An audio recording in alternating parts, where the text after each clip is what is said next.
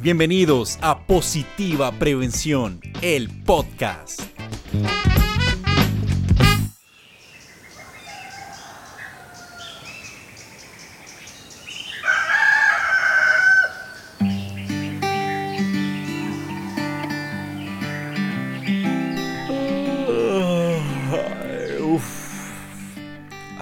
definitivamente es que no hay nada como levantarse temprano para aprovechar el día. Estar listos antes de que salga el sol, sentir el fresco de la mañana y poder hacer lo que queramos. Leer un libro, salir a trotar, meditar. El día es nuestro. Pero ¿cuántas veces hemos tratado y no hemos podido?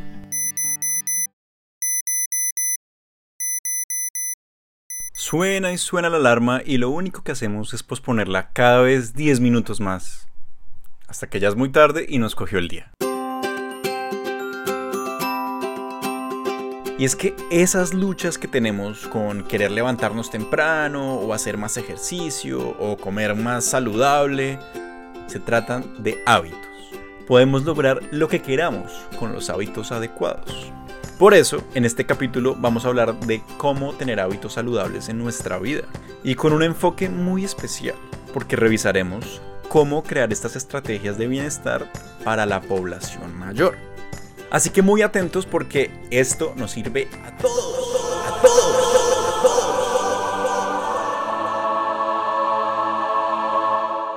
Ya que aún si no somos parte de este grupo, de seguro conocemos a alguien que sí y podemos ayudarlo en estas épocas en las que tanto debemos cuidarlos.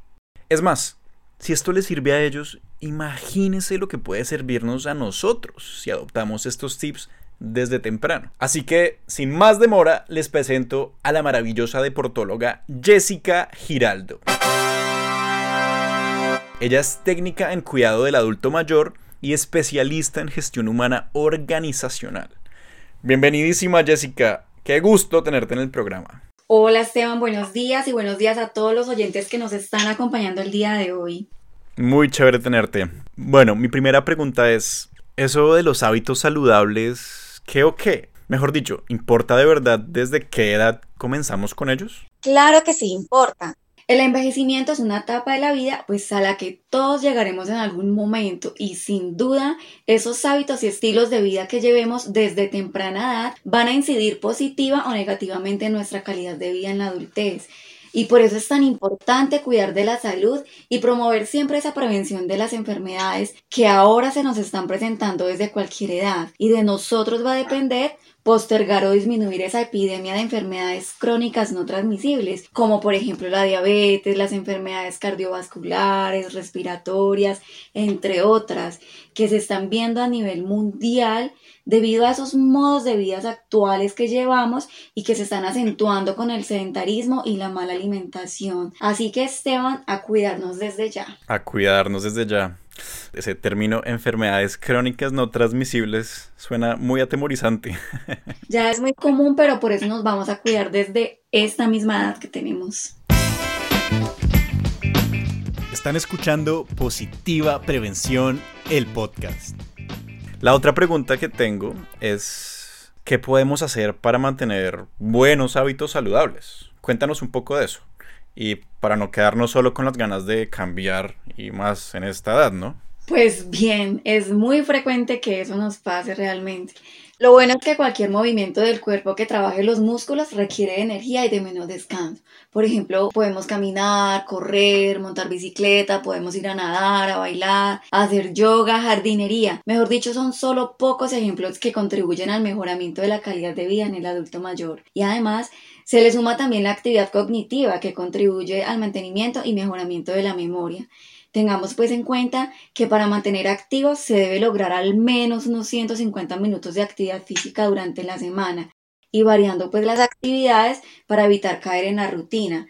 En pocas palabras, Esteban, es importante saber cómo envejecer mejor y con autonomía y mantenerse saludable el mayor tiempo posible. Y en este sentido, pues podríamos preguntarnos qué es envejecimiento con calidad de vida. Pues para un envejecimiento saludable y una buena calidad de vida, las personas mayores necesitan mantenerse en forma mediante el ejercicio físico y mental de manera regular y mediante una buena alimentación y un adecuado descanso. Y adicional, se debe tener también en cuenta que si la persona continúa trabajando, puede disponer de un espacio antes de salir de casa, por ejemplo, para poder ejercitarse y no debe además olvidar las pausas activas durante la jornada laboral. Por ejemplo, que se levante de la silla, que estire sus piernas, que levante sus brazos.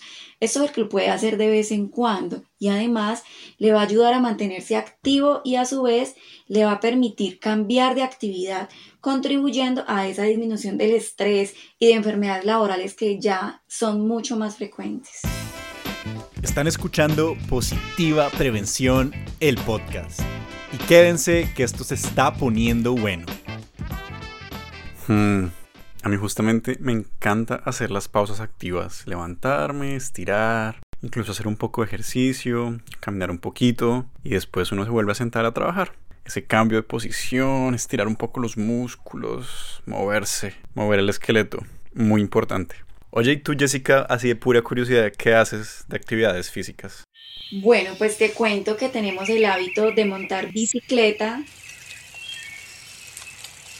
y los fines de semana nos encanta ir a caminar, entonces siempre vamos a pueblear o a conocer eh, diferentes sitios de nuestro eje cafetero. Ay, qué rico, ¿no? Pues con esos paisajes allá. Claro que sí, te invito también para que empieces a hacer esas pausas activas y hacer mucha más actividad física. Sí, completamente de acuerdo, tengo que hacerlo. Y todos deberíamos hacerlo.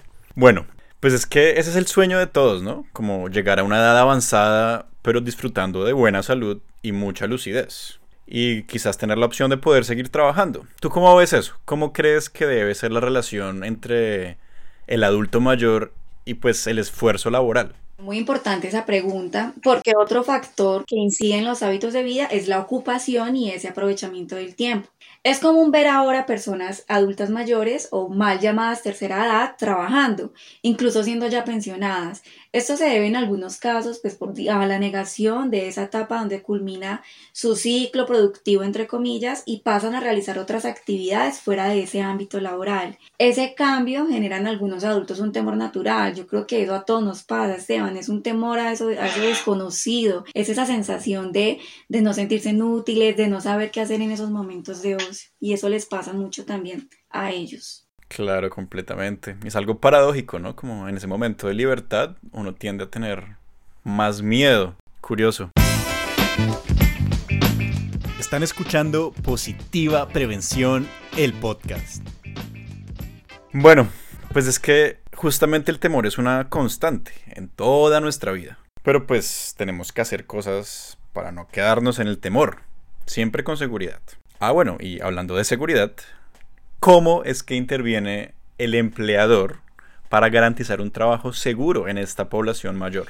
Mira que a pesar de que es normal ver adultos mayores laborando, como te lo mencioné anteriormente, es importante tener en cuenta que esas condiciones en esa etapa de la vida deben adaptarse según esas necesidades y restricciones del adulto, van a ser diferentes, ¿cierto? Habrán cambios que vienen inmersos con la edad, por ejemplo, disminución de la agudeza visual y auditiva, pérdida o disminución de los reflejos, pérdida de su masa muscular, hay adelgazamiento también de la piel y entre otros que nos pueden llevar a esa necesidad de labores menos intensas y de menos esfuerzo y todo eso pues nos puede generar un aumento en ese riesgo psicosocial viéndose traducido en qué?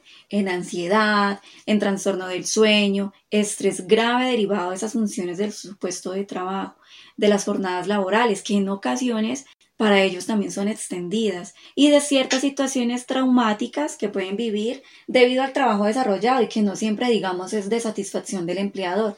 No van a tener digamos siempre la misma eficiencia, no van a hacer las cosas con la misma rapidez. Es muy importante que se requiera una adaptación no solo del adulto, también es necesaria la adaptación del empleador, porque de eso depende un exitoso proceso de ambas partes. Podemos empezar con qué? Por ejemplo, con la adecuación de los puestos de trabajo, de la iluminación, que organiza la ventilación, con pasamanos en las escaleras, con disminución de obstáculos en salidas o pasillos, con horarios flexibles de ser el caso, de algunas de las funciones que desarrolla el adulto mayor y entre otras que, aunque esto no va a representar un mayor gasto, aumenta la seguridad en el sitio no solo para el adulto mayor, sino también para todo su equipo de trabajo. Es muy importante que sea de parte y parte, ¿no? De parte y parte. Entonces, para concluir este episodio, danos una pequeña recapitulación de lo que aprendimos hoy. Muchísimas gracias Esteban a ti por invitarme a este programa y a todos la invitación que les hago es a que empecemos desde ahora a cuidarnos, a cuidar nuestros estilos de vida saludable y a saber que nuestros adultos mayores tienen necesidades especiales y que es necesario tener una adaptación para las personas que siguen laborando en sus puestos de trabajo, para que haya un exitoso proceso de ambas partes, tanto del adulto mayor como del empleador. Muchísimas gracias Jessica. Es que es muy importante que nos demos cuenta que con cada acción que tomemos podemos ayudarle a alguien más a mejorar su calidad de vida, siendo conscientes de su edad, de sus hábitos y de sus necesidades particulares. Y claro, eso sí, sin olvidar de buscar una mejora en nuestra vida también. Así que a todos nuestros oyentes, muchas gracias por acompañarnos, por escucharnos. Y así concluye este episodio. Pronto nos reuniremos en el próximo Positiva Prevención, el podcast. Estén muy pendientes y no olviden seguirnos en nuestras redes sociales. Nos vemos en el siguiente. Esto fue otro episodio de Positiva Prevención, el podcast y nos vemos en el próximo episodio.